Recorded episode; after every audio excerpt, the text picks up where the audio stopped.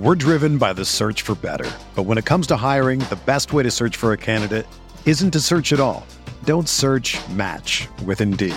Indeed is your matching and hiring platform with over three hundred fifty million global monthly visitors, according to Indeed data, and a matching engine that helps you find quality candidates fast. Ditch the busy work. Use Indeed for scheduling, screening, and messaging so you can connect with candidates faster. Leveraging over one hundred forty million qualifications and preferences every day, Indeed's matching engine is constantly learning from your preferences. So the more you use Indeed, the better it gets. Join more than three point five million businesses worldwide that use Indeed to hire great talent fast. And listeners of this show will get a seventy-five dollars sponsored job credit to get your jobs more visibility at Indeed.com slash Blue Wire. Just go to Indeed.com slash Blue Wire right now and support our show by saying that you heard about Indeed on this podcast. That's Indeed.com slash Blue Wire. Terms and conditions apply. Need to hire? You need Indeed. This podcast episode is brought to you by Coors Light. These days, everything is go, go, go. It's nonstop hustle all the time. Work, friends, family expect you to be on twenty-four seven. Well, sometimes you just need to reach for a Coors Light because it's made to chill. Coors Light is cold lagered, cold filtered, and cold packaged. It's as crisp and refreshing as the Colorado Rockies. It is literally made to chill. Coors Light is the one I choose when I need to unwind. So when you want to hit reset, reach for the beer that's made to chill. Get Coors Light in the new look delivered straight to your door with Drizzly or Instacart. Celebrate responsibly. Coors Brewing Company, Golden, Colorado. Support for this podcast comes from U S. Bank. U S. Bank wants to know how you reward yourself because they have cards that make every day more rewarding. Are you a points hoarder, cashback guru, low intro A P R lover? With U S. Bank, it's up to you because they have the cards to fit your lifestyle. So earn more whether you're shopping at a gas station or grocery store, even while planning a staycation. Learn more at usbank.com slash credit card. U S. Bank credit cards are issued by U S. Bank National Association N D. Some restrictions may apply. Member F D I C.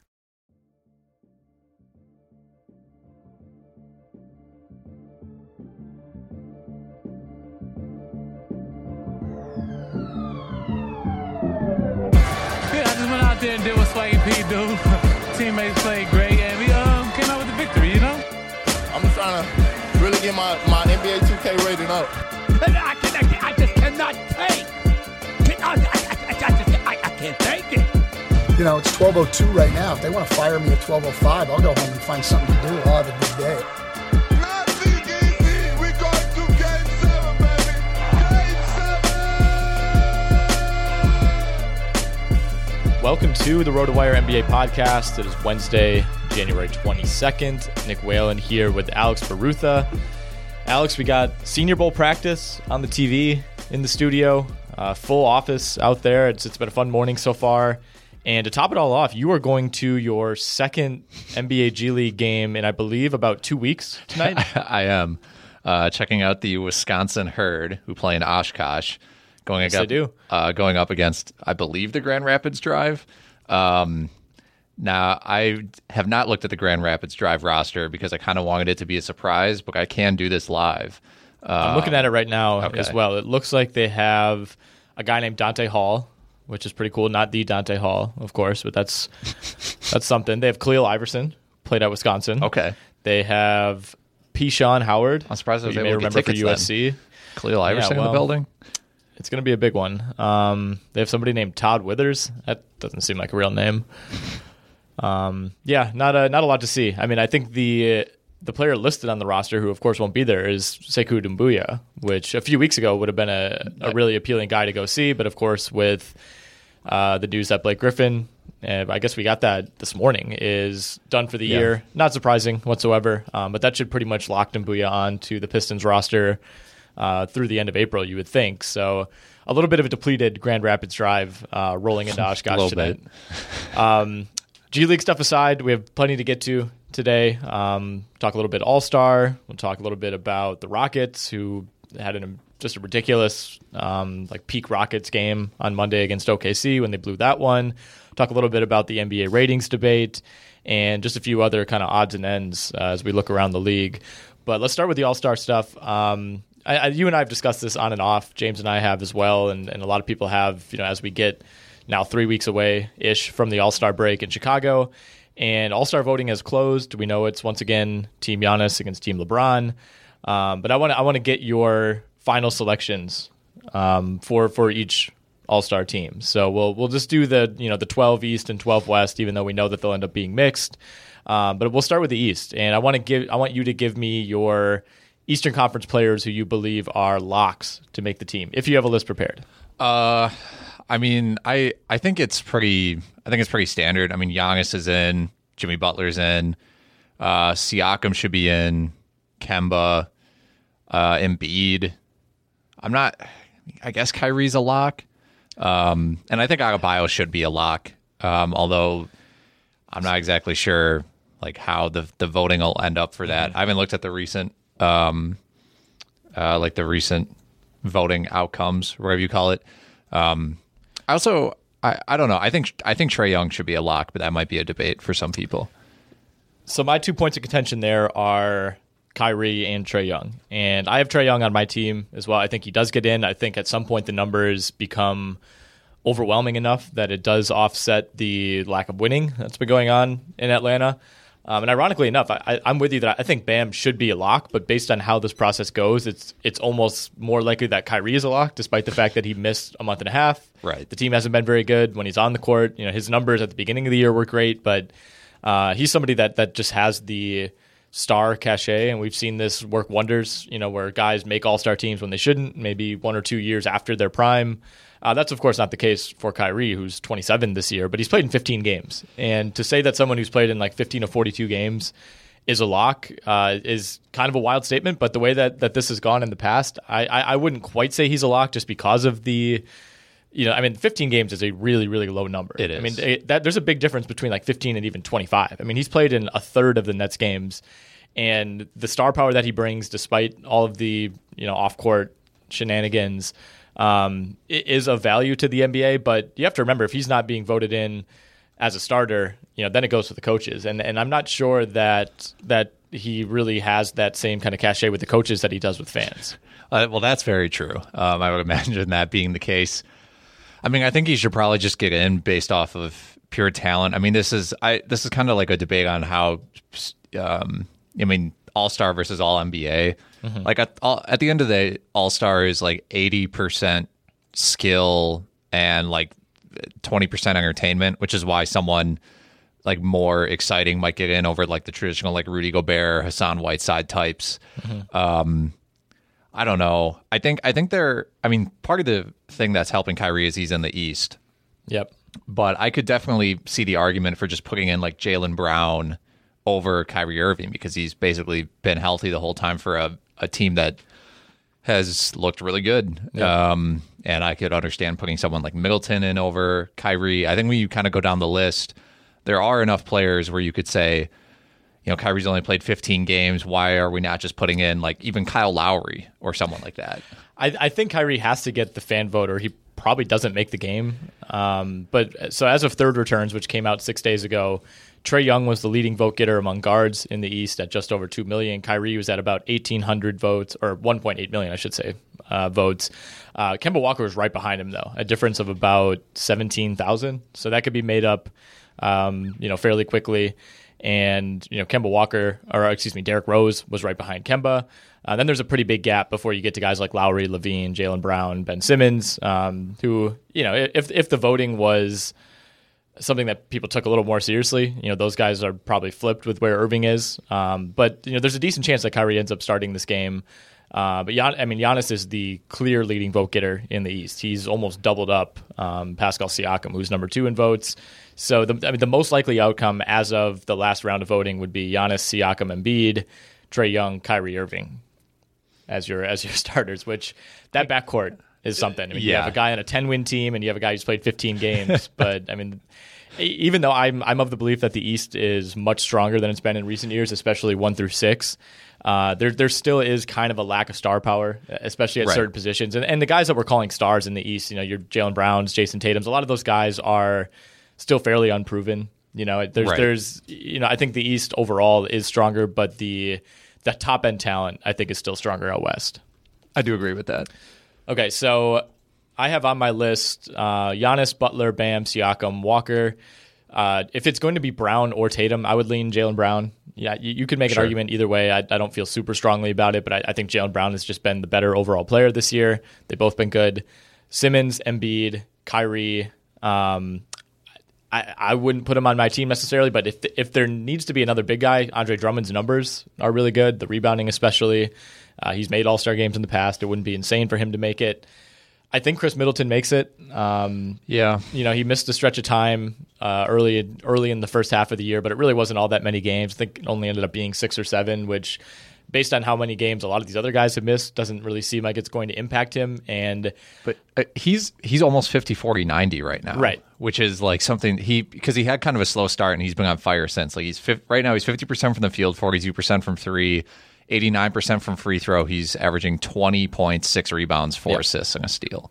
Like those are those are all-star numbers for uh, when you're on a team that is right. on pace to win seventy games. His numbers are basically exactly the same, give or take in a few categories, and that's as an, last season when he was an all-star, and he's playing three fewer minutes per game. Yeah, his per thirty-six is twenty-five, seven, and five. Yeah. So, and I think the biggest argument for Middleton is the Bucks are thirty-nine and six, and yeah.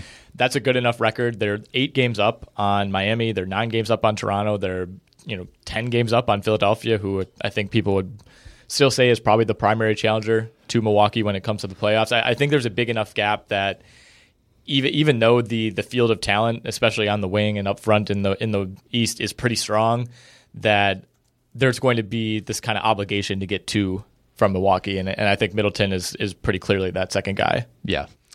Other names, I mean, do you have Brogdon on your team? I think I mean, it's Brogdon or Sabonis. There has to be somebody. Yeah, I know. I would um, go Brogdon. I think I have to lean Brogdon as well. He's just, I don't know. I mean, they've they've they did really well without him for stretches of time, and, but they also did well. I think Sabonis missed time as well. Um, but I I don't know. I, I feel like I would just rather have Brogdon in because he he is the one that I feel like is keeping the team most afloat without mm-hmm. Oladipo available. Um So I, I would lean him. Yeah, I mean, you really can't go wrong. I mean, it's, Sabonis has been fantastic as a rebounder as well. I mean, I think maybe it comes down to Sabonis or Drummond, and Drummond has the gaudier rebounding numbers, but I, I think I think if you like pulled every coach in the East, they'd probably rather have Sabonis, and yeah. obviously his team is more successful, so I think that'll kind of end up being a debate. Other names who I, I don't necessarily think will make it, but will be in the debate, Devontae Graham, Eric Bledsoe, Uh, Kyle Lowry and Fred VanVleet, although both of those guys have missed significant time. Nick Vucevic, uh, I think Jonathan Isaac obviously won't be playing, but I think he was on course to maybe be in discussion for that tenth, eleventh, twelfth spot uh, based on what he was doing defensively. Spencer Dinwiddie will get a little bit of buzz um, because he played so well without Kyrie, but ultimately I don't think he gets there. Zach LaVine, the game is in Chicago. Maybe there's a push for that. Um, And then Brad Beal and Kevin Love, two stars on on bad teams. I, I think Beal still has a really good chance to make it. I think three weeks ago he was would have almost been a lock for me. He's he's kind of like people people lump Trae Young into the Hawks struggles, and, and kind of rightfully so because he's been so bad on defense. Beal, it kind of seems like gets a pass for Washington being a terrible team, and you know they've had injuries, and you know he's played really well, but you never. He doesn't really kind of take the same kind of flack, I guess, that Trae Young does. So it feels like he's been immune to that. But with him missing six or seven games these last couple of weeks, I think that maybe might be enough to to end up keeping him out. It might be. And, I mean, he's averaging twenty-seven a game, but his efficiency is, like, pretty bad. Yeah. Um, forty-four percent from the field, thirty-one percent from three. And that makes sense, like, given how bad the team is. Like, you can just focusing on stopping Bradley Beal, and you yeah. are probably just going to win the game. Um, so I, I think that's ultimately going to stop him. Um, like I'd rather he start than Kyrie. I'll say that. I He's played thirty-five sure. games. Oh, yeah. I mean, if, yeah, if we're talking games played, then yeah. definitely Beal. But I, I, I would understand putting someone in who's been, you know, more, you know, more efficient, um, like a better passer, just for a for a team that's just a winning team. Yeah. Support for this podcast comes from Wild Turkey Kentucky Straight Bourbon Whiskey. Let's tune in to their one-on-one with Jamal, a real bartender from Old Fourth Ward in Atlanta. I really get into the backstory of whatever I'm pouring, out of respect. There are literally years of experience behind these bottles. Wild Turkey, same recipe since nineteen forty-two. If you want a true classic, this is what you want to order. Wild Turkey, Wild Turkey Distilling Company, Lawrenceburg, Kentucky. Copyright twenty twenty, Campari America, New York, New York. Never compromise, drink responsibly. All right, looking at the West, I have I have seven locks and one that I feel pretty good about. So the seven are LeBron, Davis, Doncic, Harden, Kawhi, Jokic, and Lillard. And I think this is the year Gobert gets his first All-Star appearance, which it seems crazy that he hasn't made it yet. And I, I think with the amount of talent in the West, it's probably a Gobert or Mitchell situation. And right now, for me, it's Gobert. Um, you know, Mitchell's kind of in that like Tatum-ish territory where he's been really good. He just it feels like he's having the same exact season for a third straight year. And while that's not a bad thing necessarily, I, I think for him to kind of take that next step, especially in the public or in the eye of the public for for things like All-Star votes, he hasn't quite done it. No. And and you you know Utah playing really well for the last month maybe helps him, and maybe they do get both. I don't know. Um, but I, I think if it's one or the other, I would lean Gobert.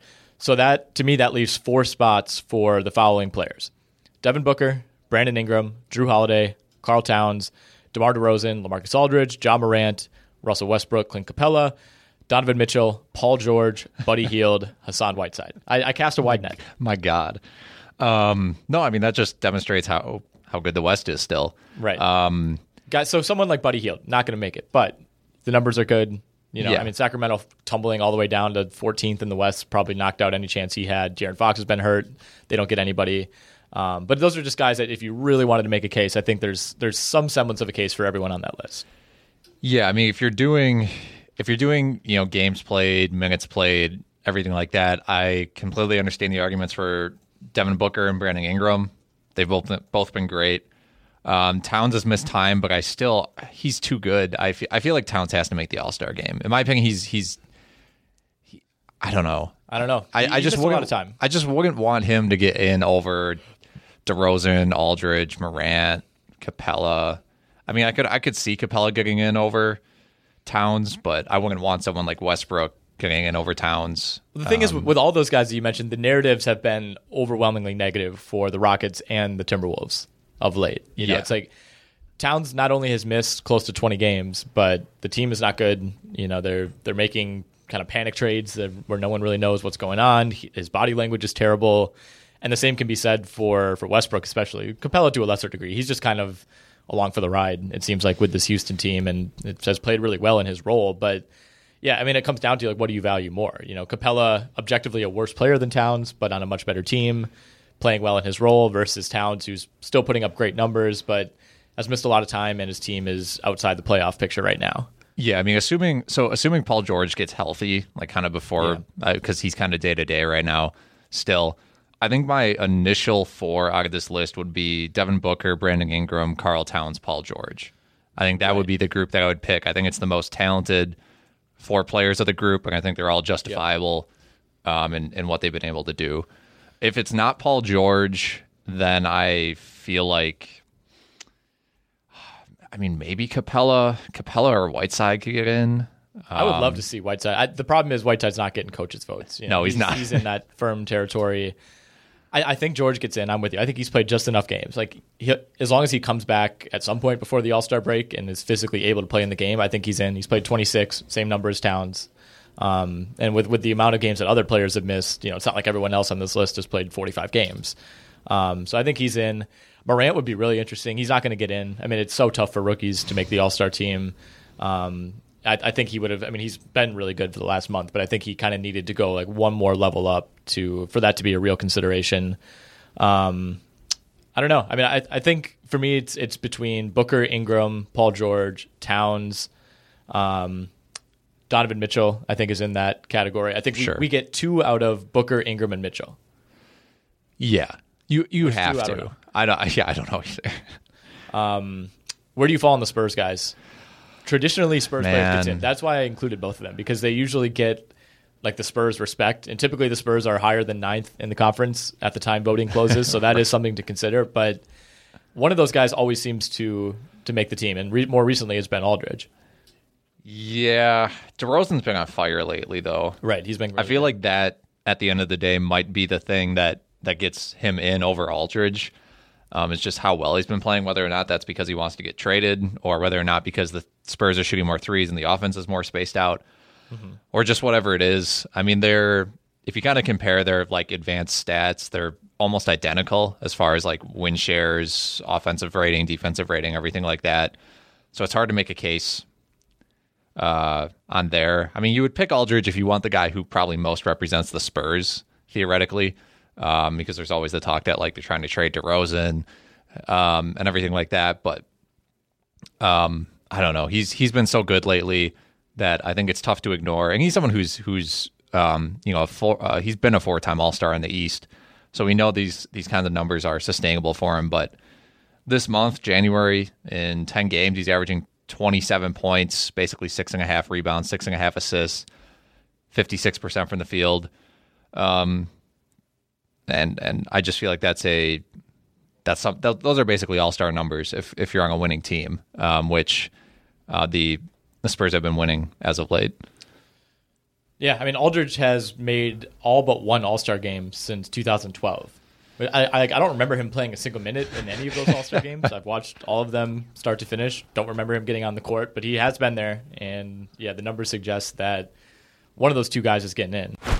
Come prop up on Thrive Fantasy this N B A season. Thrive Fantasy is a daily sports app for player props. They've eliminated the need to do countless hours of research because they only ask you about the top-tier athletes in a respective sport. Choose ten out of the twenty player prop options to build your lineup. Each prop has a fantasy point total associated with the over or the under based on its likelihood to occur. The more points a selection is worth, the riskier it is. Rack up the most points to win a share of the prize pool. Thrive has over two thousand dollars guaranteed daily in prizes for its N B A contests alone. You can use our promo code R W, that's R W, when you sign up today, and you'll receive an instant match up to twenty-five dollars on your first deposit. Download Thrive Fantasy on the App Store or Google Play Store, or by visiting thrive fantasy dot com. That's thrive fantasy dot com. Sign up and prop up today. So I want to get your take on the, I was going to say debacle. It's, I wouldn't say it's a debacle. The debate surrounding N B A ratings, and I, I don't want to dive into the numbers on any of this or, you know, go too far into things that we're not extremely privy to. You know, I mean, I, I think we're kind of on the outside of this debate. Um, and I think it's also worth noting that we are not the demographic that the N B A is concerned about. You know, people who work with the N B A every single day are fully engaged. I don't think that's an issue. Um, but for the casual fan, or even the, it seems like kind of the like the next level, not maybe not diehard fans like you and I, but people that kind of fall in the middle, who maybe were glued in to the N B A three or five years ago, have kind of slipped away a little bit, or or so it would seem based on these ratings numbers. I just want to get your thoughts on why, you know, I, and there has been some debate as to how true this is. You know, maybe people are watching in other ways. They're catching up on YouTube instead of watching live, whatever it might be. But if there is actually a decline in interest in the N B A, particularly during the regular season, what is exactly the reason for that? I think, I mean, I think there are probably just a lot of things coming together to decrease the ratings slash interest. I don't think it's like one factor driving. Like people have said, oh, it's just all the three pointers or, you know, this or that. I just, I don't know. I, I think, um, I mean, the, the main thing that I would point to um, is just that, you know, some of the, and this has been talked about before, some of the, a lot of the play, it doesn't feel like the all the players take the regular season seriously. So it's hard as a fan mm-hmm. for some people to take the regular season seriously. Like when you have Kawhi or whoever else, you know, load managing or resting or whatever it is, it kind of puts out the vibe that the regular season doesn't matter, even though that's not exactly what the the the meaning of like the rest is. Mm-hmm. But I think it's hard. It's it you know it kind of puts the emphasis on the playoffs, and then there's always like you know the, I mean a, a bunch of people, whether it be talking heads or like former players, have the you know the discussion of like the only you know the only thing that matters is rings or whatever, right. and then and then they're mad that the ratings are down when they've been emphasizing rings and playoff yep. wins the whole time.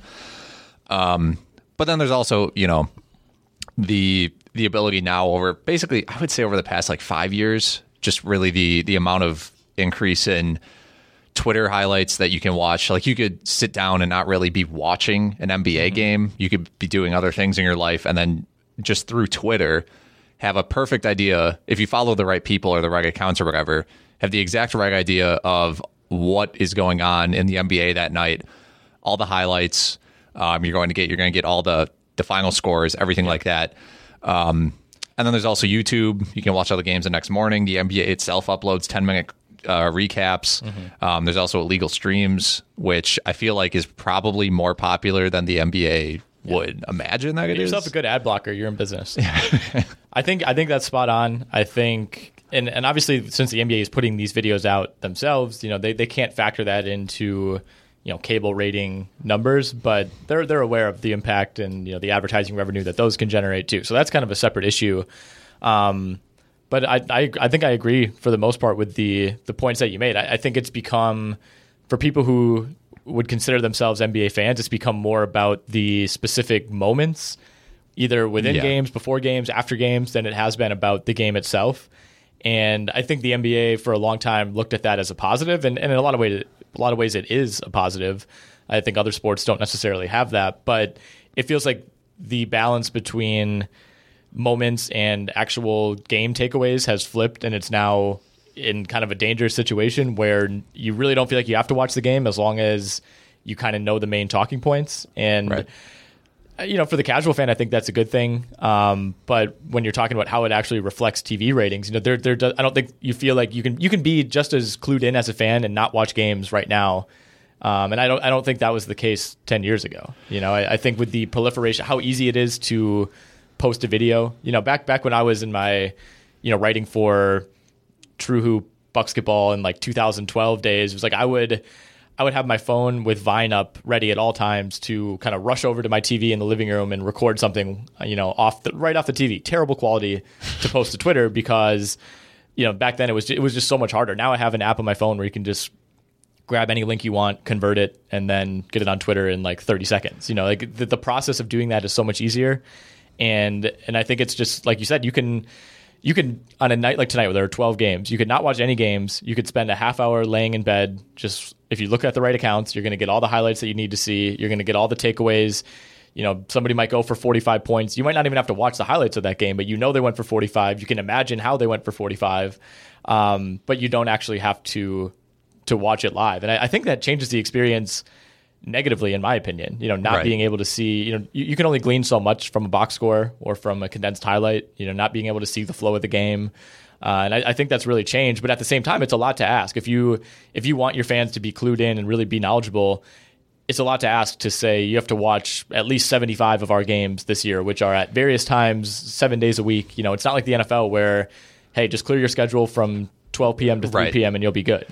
Yeah, I think there's there's kind of an interesting like relationship between like the way people will watch football or baseball compared to the way people watch basketball. And it's like like you said with football, that's the obvious comparison. It's there's it's appointment viewing. Every Sunday you just watch it. Mm-hmm. Um and because there's only one game a week, they all mean something. If you are a fan of a terrible team, you only have to subject yourself to that if you're a fan once a week yep. for like three hours as opposed to three or four times a week if you're a fan of, you know, like whatever bad N B A team, like the Cavaliers or something. If you want to watch every Cavaliers game, that, I mean, you're dedicating a lot of time to that. But um, the N B A, I mean, also it, it it's interesting because basketball in some ways I think is like baseball where it's baseball.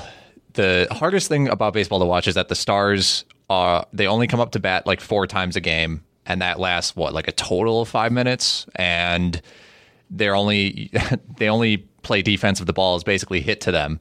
And so in the N B A, there's a lot of this where, sure, you could flip on, you know, Mavericks, um, I don't know, Mavericks versus Suns or whatever. But there's going to be basically for fifteen minutes of that game, neither Luka Doncic nor Devin Booker will be on the court. Mm-hmm. And most people just don't want to watch those minutes at all. Right. Like they would rather just flip to a different game where the stars are actually on the court. And I know the N B A, you know, they want to increase the pace. And I know a few years ago they tried experimenting with a G League game that was like forty minutes long. And so it's it's hard because I feel like you would you would get more people to watch and people would be more interested if the games were only forty minutes. So there was only five, th- like maybe three to five minutes a game where the stars weren't on the court.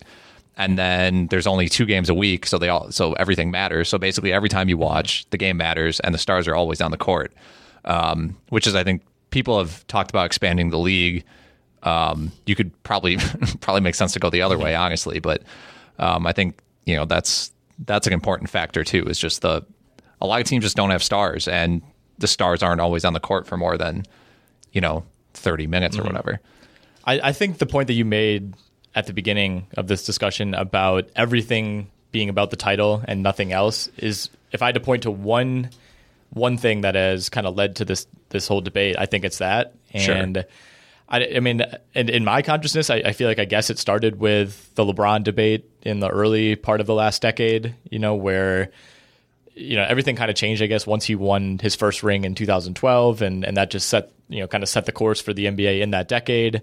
Um, and then, you know, I think that other than the Warriors coming together and, and, you know, them going to five straight finals, the other narrative, you know, throughout that decade that was really salient was LeBron chasing Jordan. And that's what, yeah, know, when it, yeah. when it, when LeBron won that title in twenty sixteen, that led to like three straight years of, it felt like every single morning First Take was leading with some sort of LeBron versus Jordan thing. And it was, it always, you know, comes back to rings. And we're now seeing that reflected in the way that Kawhi, you know, one of the three biggest stars in the league right now, um, you know, kind of goes about his business night to night. He's sitting out tonight on the second night of a back-to-back. No, no Paul George for the Clippers tonight either. Um, and before that, LeBron. You know, it's not just Kawhi. I mean, LeBron, without saying it, basically operated that, you know, his last couple of years in Cleveland, he operated that way. His last year, obviously, before getting hurt, was operating that way. He's turned it around a little bit this year, you know, based on how he's played defense. But he was very open about pacing himself. You know, they would yeah. they would lose three straight games in the middle of January, and he would just say, it doesn't matter, we'll be fine.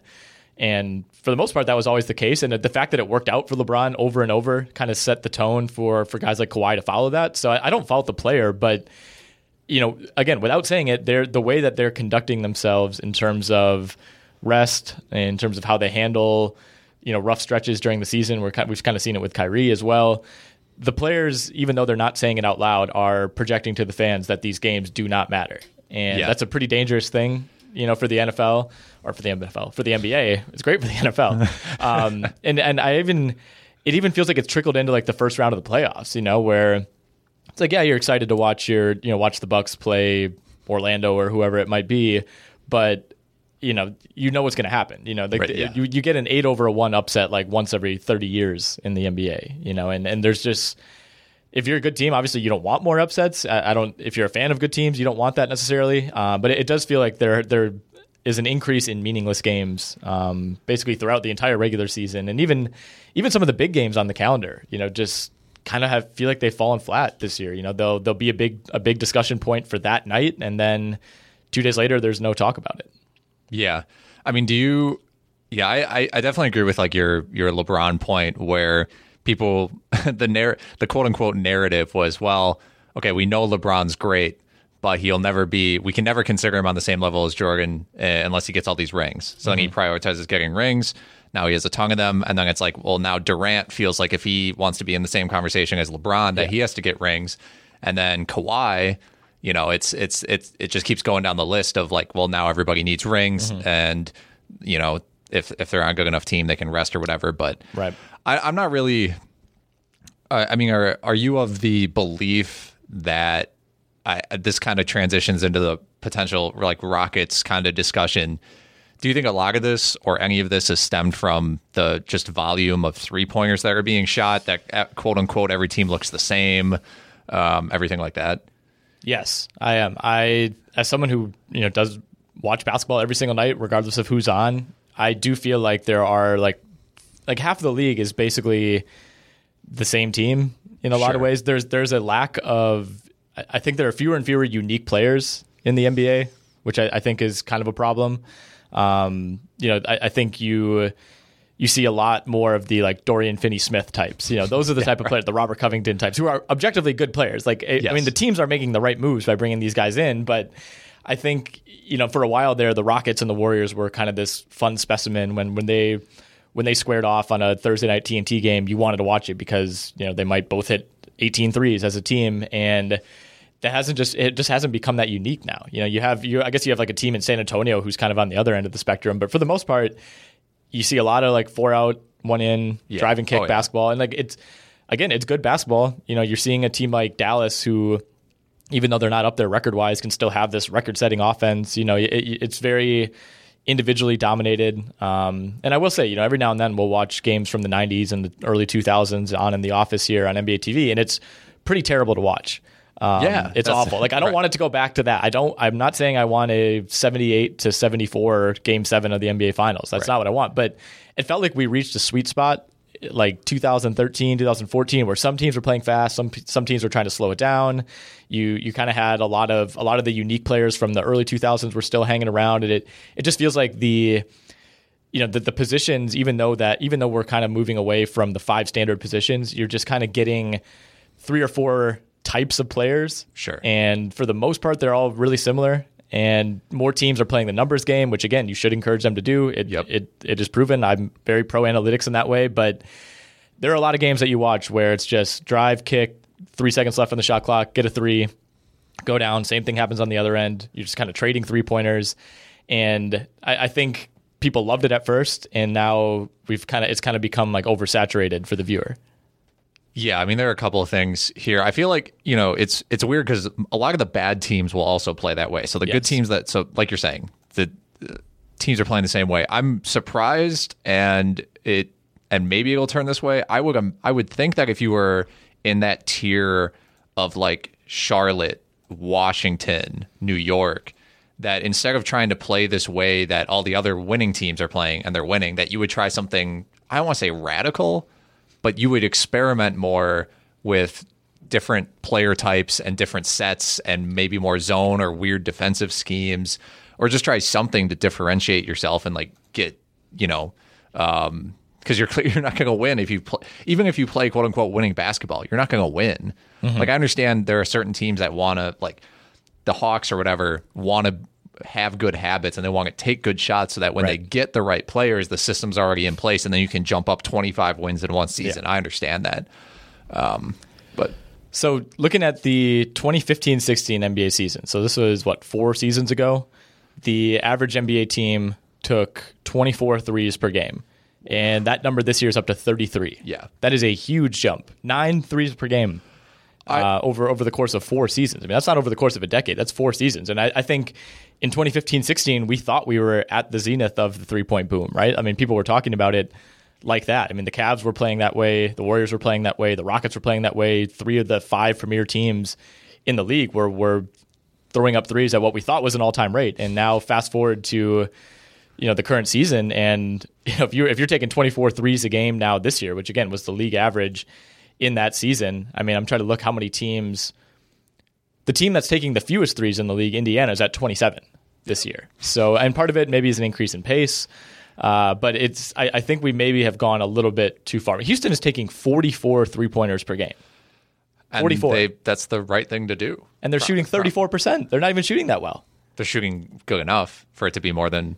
Below, that, they're shooting. They have the twenty-third best three-point percentage in the league. But I know the math still. I was going to say, out. What's their like effective field goal percentage right, or whatever? Exactly. It probably just it, it yep. ends up being, you know, one of the probably one of the best in the league. But like I, yeah, I, I will say I think you're right about the player types. Um, although I will I will say that I think the league's stars are actually really diverse yes. in their in their types. Like Giannis is a completely unique player.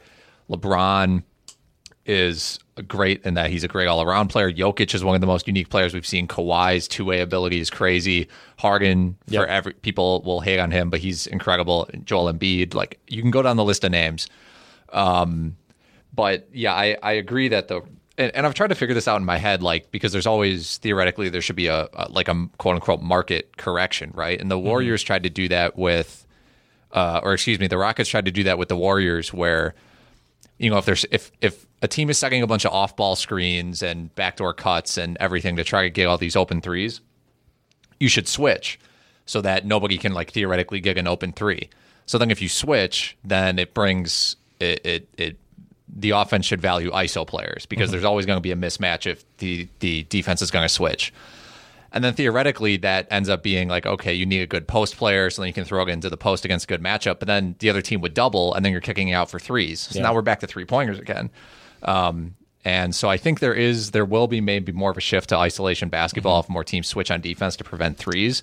But I don't know if that ends up leading to a place where there are less threes being taken. I think it ends up being a place where there are guys more guys like James Harden who are using their size or their speed advantage to get to the rim and potentially either get fouled, or everyone's a drive and kick player, or the, everyone in the post, like mm-hmm. an Embiid type, will get double teamed and then you're kicking out.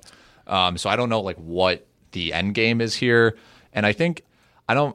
I think some of this is I, I don't. I don't know if the league's fault is the right way to put it, but you get like a hand checking so that it instantly becomes easier as a perimeter player to move around, to get open threes, mm-hmm. to just shoot threes in general. Like if someone's got a hand on you, you're not going to want to shoot a three. You're going to be like off balance.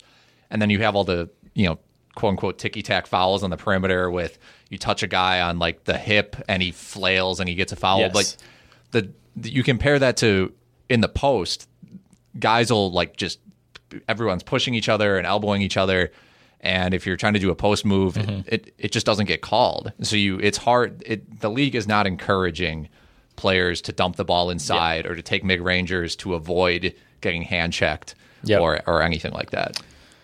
Yeah, I think that's a good point. I think the the Harden type of fouls, you know, and he's not the only offender, but I think he's clearly the poster child for that. I think that's a that's a big time turnoff to the average sports fan. You know, the average sports fan who probably loves the N F L, loves college football, but you know, we'll we'll watch the N B A finals, but you know, probably prefers college basketball because they don't do the James Harden stuff. You know, and that right. that's still a narrative, even though you know that's just something that's ingrained in people's minds. And when you see a night where Harden goes one of seventeen from three, you know, and and is continuing to try to get calls. Like it, it is, it can be a turnoff, I think, to the casual fan. And I, I don't think that's like the main thing that's accounting for a dip in ratings. You know, there's not that many people that, that feel that strongly about it. But I think this kind of ties into the discussion, and this was raised on the, I think it was the Simmons pod with Russillo this past week, where they were talking about just the overall likability of a lot of these guys, where, you know, if you're, unless if you're not from the city that the star players play in, are you overly compelled to tune in to Kyrie Irving, who everything, every single thing you've heard about this year has been negative? You know, I think right. James Harden,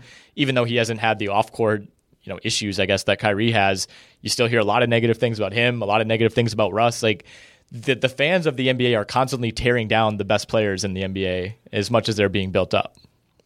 Yeah, I mean, it doesn't make you want to watch Kyrie Irving when the and obviously like some some people like Kyrie has done this to himself to some extent. Oh yeah, but. If you, I feel like if you were a person who was, if you if you did not have access to social media and you literally just, all you did was watch like league pass basketball, like you would love watching Kyrie Irving mm-hmm. and guys like that who, or, or maybe even James Harden, who you wouldn't even know there was like a, you know, um, like what's going on outside of basketball. And um, like, you know, yeah. you. Well, has the accessibility gone so far that it's turned negative where like, it's great that your favorite player can talk to the media and it can basically be, go up live one minute later, or he can tweet something or post something on Instagram, or, you know, kind of track his movements like LeBron does on his Instagram story forty-five times a day. Um, like, is that good in the end? Like, I, I think at first it was like, wow, this is so great. We can connect. And then I feel like now fans are finding out like, hey, it turns out that the players don't actually love us the same way we love them, you know? And I, I think you look around the league and it's just, like I said, it, it just feels like it's negative story after negative story. You know, every time you you kind of get into these players' worlds, you know, it, it it doesn't quite go the way I think that the the fans want it to go, if that makes sense. Yeah. I mean, I think, um, I think it, in my opinion, that that's kind of like a neutral, like the social media wave of players. Yeah. I think that, I think ultimately that's neutral because as a fan, I think, you know, I, you can sort of choose to ignore that if you want. Like you don't have to look on mm-hmm. Twitter and Instagram and all that. Like you can sit down. You don't have to watch the pregame shows. You can just sit down at seven thirty and just watch the game. You, you can, but I don't know if you. I really don't know if that's realistic anymore. Because if you watch the if you watch the pregame show, half of it is them pulling up tweets and Instagram posts. Well, that's something if you don't pl- watch a pregame show. But I think most people consume some of it, you know. Sure. Like I guess I don't think the N B A wants its fans only watching that and nothing else. I get what you're saying, but yeah, yeah.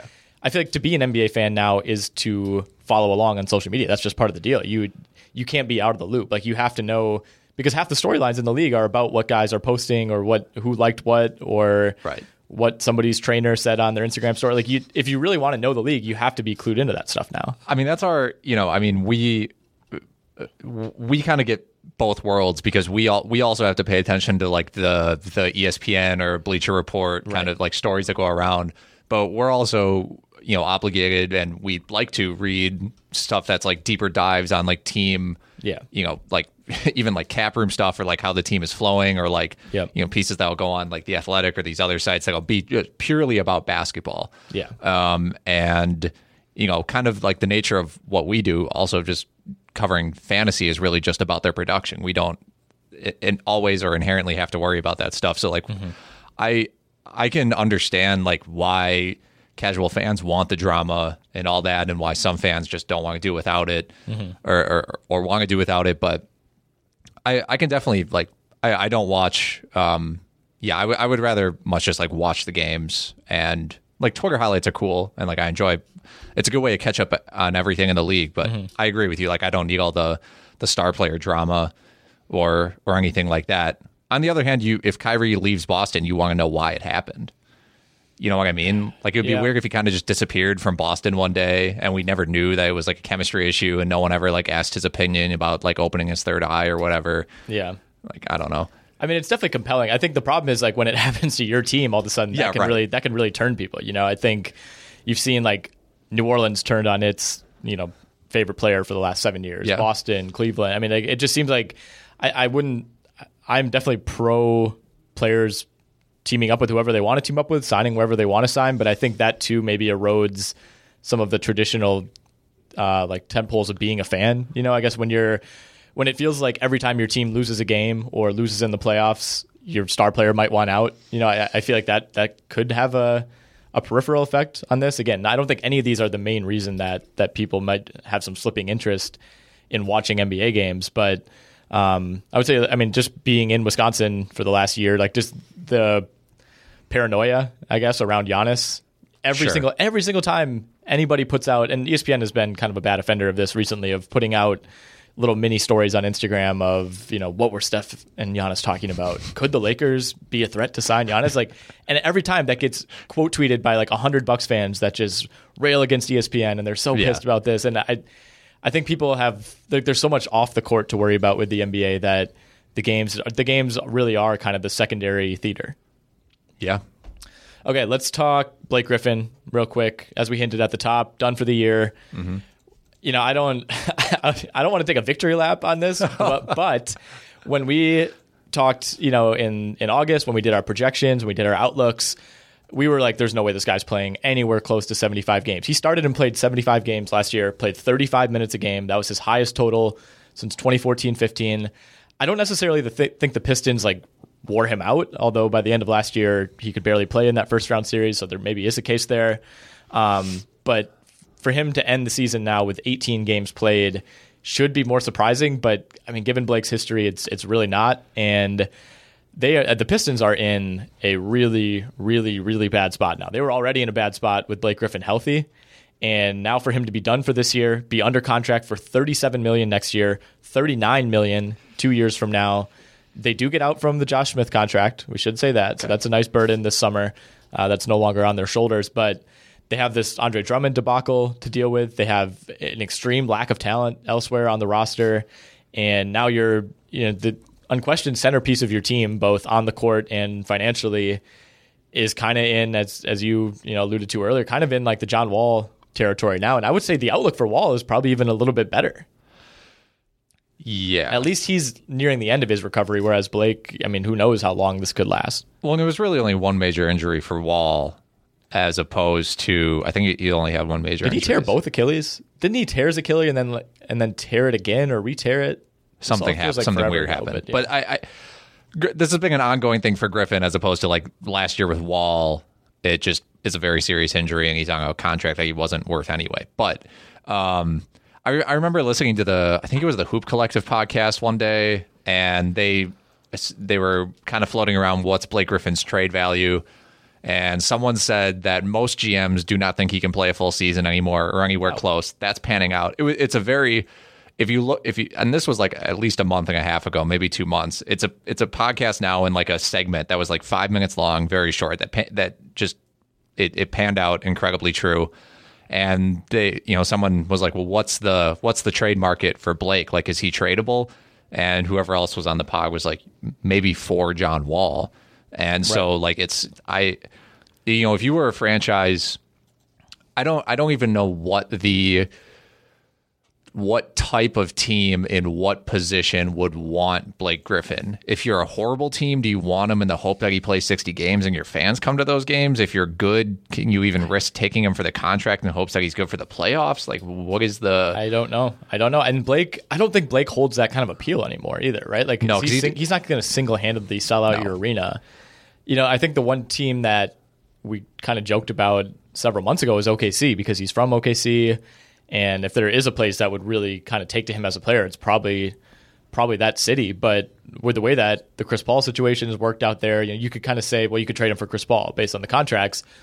I mean, there's there would be absolutely no reason for O K C to do that right now. And the only way you could see it happening is like, okay, we'll swap we'll we'll swap Blake and Paul, but you have to send more assets. And Detroit doesn't even have the assets that Oklahoma City would want. So. Yeah, I mean, I, I there's not a team in the league, especially after this latest injury, that you could really see talking themselves into Blake. I know one of the teams I mentioned when he was healthy and it looked like he, you know, could play sixty to seventy games this year was like Portland. I thought, yeah, you know, yeah. He, that's like the team that, you know, really has to take a big swing or maybe think about rebuilding. Like that's your big swing, and that's kind of what Detroit did, I guess, two years ago, um, getting him from the from the Clippers, but. I just it's like a lower level Kawhi situation where if you're if you're the if you're well, the Raptors and you were like, oh, we're gonna we want to tank anyway, but let's like try one year of it's not exactly that because Kawhi yeah. was on a one year deal or whatever, but I know I know what you're saying. Yeah. Right. Well, I think Kawhi, like the risk reward with Kawhi was, you know, okay, maybe he sits out the entire season and we gave up DeMar DeRozan for nothing. The reward is we're getting a top three guy when he's healthy. And right. obviously that ended up paying off. Like with Blake, the reward is just so much lower. Yeah, yeah. You know, like what is the best case? Like he plays sixty games and we win forty-five games. You know, like I... If he's your second best player. Yeah, right. And like he had an awesome year last year for Detroit and they he did barely made it into the playoffs and got absolutely killed by Milwaukee in round one. And... You know, I mean, when he was at his peak playing on a really good Clippers team, he was arguably a top ten guy. That was awesome. But those days are well behind him at this point. And I, unfortunately, I, th- I think he, for now at least, you just kind of have to play it out in Detroit. Yeah, I. Uh, you're definitely right. Uh, you mentioning that Blake's not really a draw anymore. How many dunks do you think he had last year? Played seventy-five games. Mm-hmm. I will say he had sixty-two. thirty-seven. thirty-seven? thirty-seven oh, dunks. Lord. The last time he had over...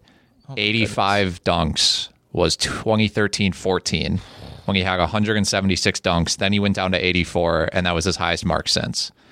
Um, so, yeah, thirty. I mean, I understand. Like, Blake has Blake has always been one of my favorite players. I, the transition that he's made from a pick and roll, you know, like, uh, you know, alley-oop, you know, post-up, solid post-up player. That was good at the mid range into basically a ball handling, kind of like a all around small forward almost. Yeah. The transition into that has been honestly like insane. And the the the change in skill set, I can't remember a player who's that dramatically changed their skill set off the top of my head. And it's been really impressive. And it was probably necessary for him to do. I mean, maybe he realized, you know, the injury started piling up and he's like, okay, I have to kind of turn more into this other mm-hmm. type of player. But um, that's it. You got to be on the court. You got to yeah. play. I think I think next year is kind of a full-time rehab year where he, I mean, the, the Pistons, unless something changes dramatically between now and like next September, are going to be really bad. They probably won't have Andre Drummond. You know, maybe they, and like of all years to have all this cap space, you know, like maybe they have to overpay for like a Gordon Hayward or somebody like that just to, just to kind of cling to relevancy. But I think if you're if you're Blake and you're the Pistons, like the one road you have is, all right, next year, hopefully he's healthy for, you know, around opening night. He plays fifty-ish games. We're extra cautious with him. He doesn't suffer another injury. And then maybe you can trade him, you know, when that when that deal expires. You know, you, you can flip him in like twenty twenty-two uh, at the deadline, you know, and, and get a little bit of salary relief. But like that's that's kind of the conundrum that they're in right now. Like there's there's really not a way out when, when a player becomes this injured. No, and they don't. I mean, this is why the potential potentially trading Andre Drummond is so important. Yes. To get some young players back, because looking at their roster, uh, they, I would say, I mean, if you're considering players like twenty-four and under, Luke Kennard and Sekou Doumbouya are definitely their best two prospects. That's and, not a good thing. No. And Christian Wood and Bruce Brown are kind of just like there as guys who, Bruce Brown's looked good at points. Obviously, we know Christian Wood's a per thirty-six god, but like, you know, that's that's your rebuild starting point. And so you would want to get something for Drummond at this point. Like if they happen to not trade Drummond, it would be like negligence. Because it would be just the Kemba situation all over again for or the Tyreek Evans situation. Or the Tyreek Evans situation. Right. I mean, yeah, it's bad. I mean, I, at this point, like I wouldn't even be against them re-signing Drummond. I mean, just to have somebody to kind of carry you into this next decade. I wouldn't I mean, do it, it but if I, I understand Drummond, I the argument. It, but, but yeah, I mean, I, it's just you have, you're kind of backed into a corner here. Um, okay, real quick, we'll just finish out with some Zion talk. Obviously, sure. He's back tonight. Sounds like he's going to be starting in his debut. Um, they're officially listing him as probable as of this afternoon, which he was he was doubtful, I think, for Monday's game. Obviously, it was ruled out. Um, but all signs point to him playing tonight. I I would expect around like twenty-ish minutes. Sure.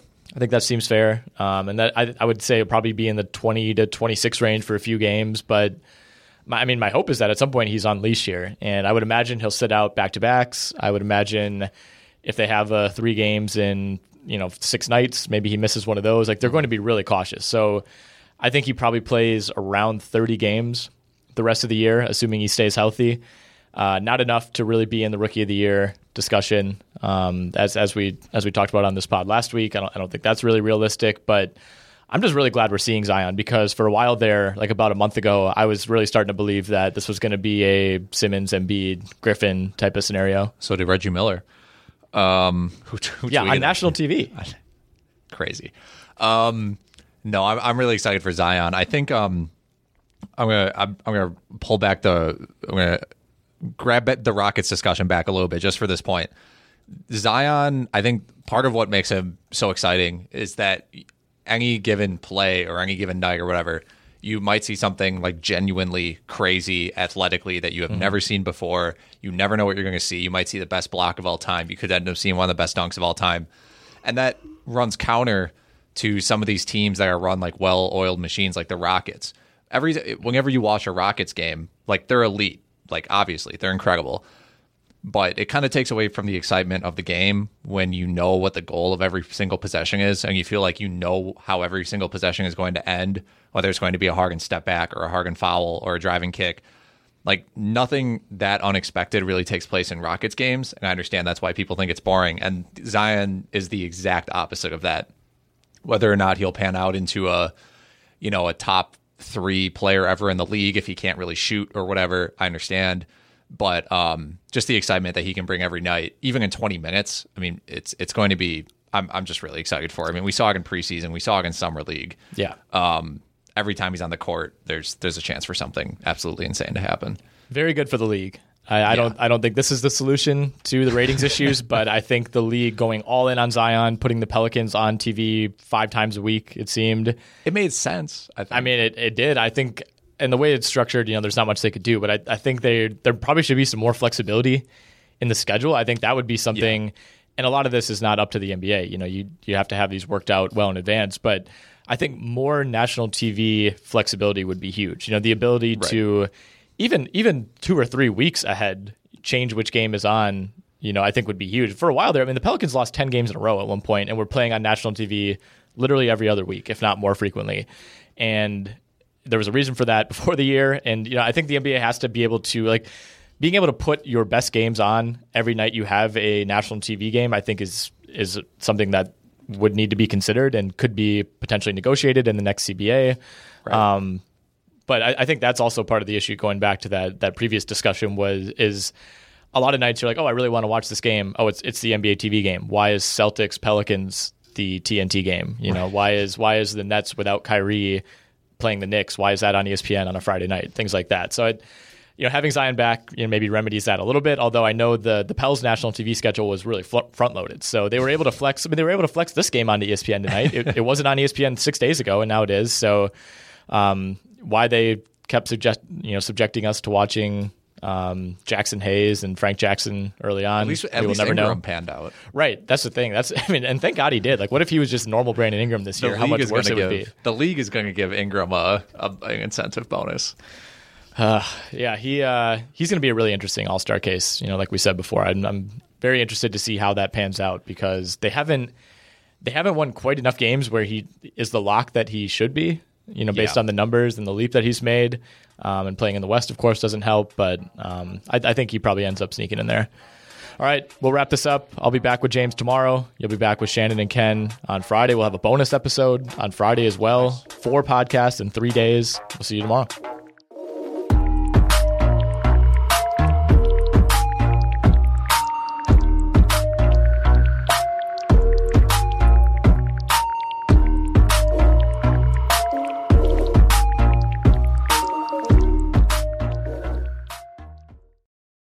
Whether you're a world-class athlete or a podcaster like me, we all understand the importance of mental and physical well-being and proper recovery for top-notch performance.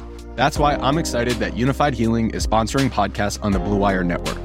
Unified Healing is a new and super innovative global network of wellness centers powered by Energy Enhancement System, or E E System. If you haven't heard of the E E System yet, then you'll want to listen up. This technology promotes wellness, deep relaxation, purification, and rejuvenation. Wherever you are across the globe, access to a center is easy and affordable. Interested in experiencing the E E System technology for yourself? Go to unifiedhealing.com slash bluewire to learn more and find a center near you. That's unified, U N I F Y D, healing.com slash bluewire. No material or testimonials on the Unified Healing website are intended to be viewed as medical advice or a substitute for professional medical advice, diagnosis, or treatment. Always seek the advice of your physician or other qualified healthcare provider with any questions you may have regarding a medical condition or treatment and before undertaking a new healthcare regimen, including E E System.